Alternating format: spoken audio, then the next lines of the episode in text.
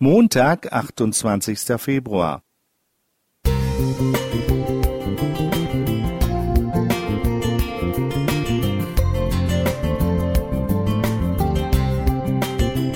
Ein kleiner Lichtblick für den Tag.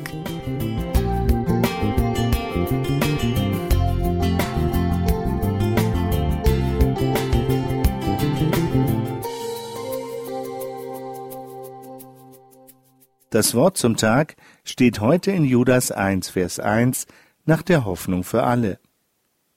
Judas, der Jesus Christus dient, ein Bruder von Jakobus, schreibt diesen Brief an alle, die Gott zum Glauben berufen hat. Gott der Vater liebt euch, und Jesus Christus wird euch sicher ans Ziel bringen. Vor einigen Jahren flog ich von Leipzig nach Stuttgart.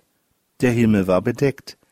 Nach dem Start durchflog das Flugzeug ein dickes Wolkenmeer, und plötzlich waren wir im schönsten Sonnenschein. Vor Stuttgart dann tauchten wir wieder in den watteähnlichen Nebel ein. Man sah gar nichts mehr.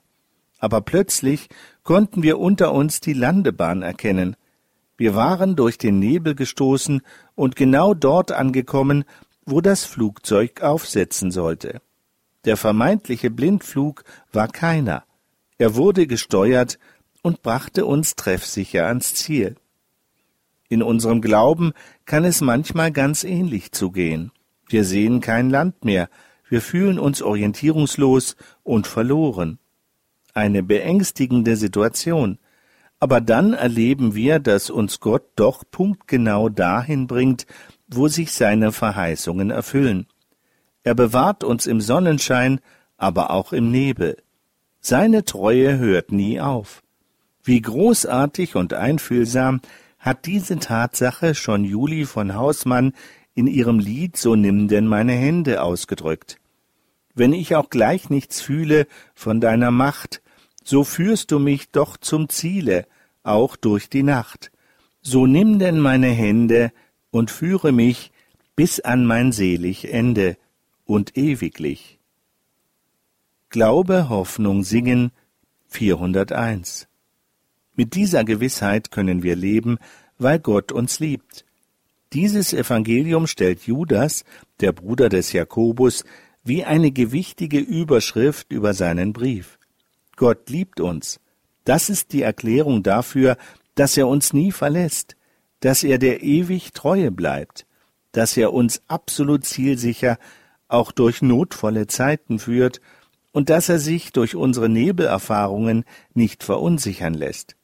Von Gott geliebt und in und durch Christus bewahrt, welch ein Schatz. So wechselhaft wie das Wetter sind auch unsere Gefühle nicht durchweg stabil. Mal machen wir Erfahrungen, die uns erfreuen, andere ängstigen uns.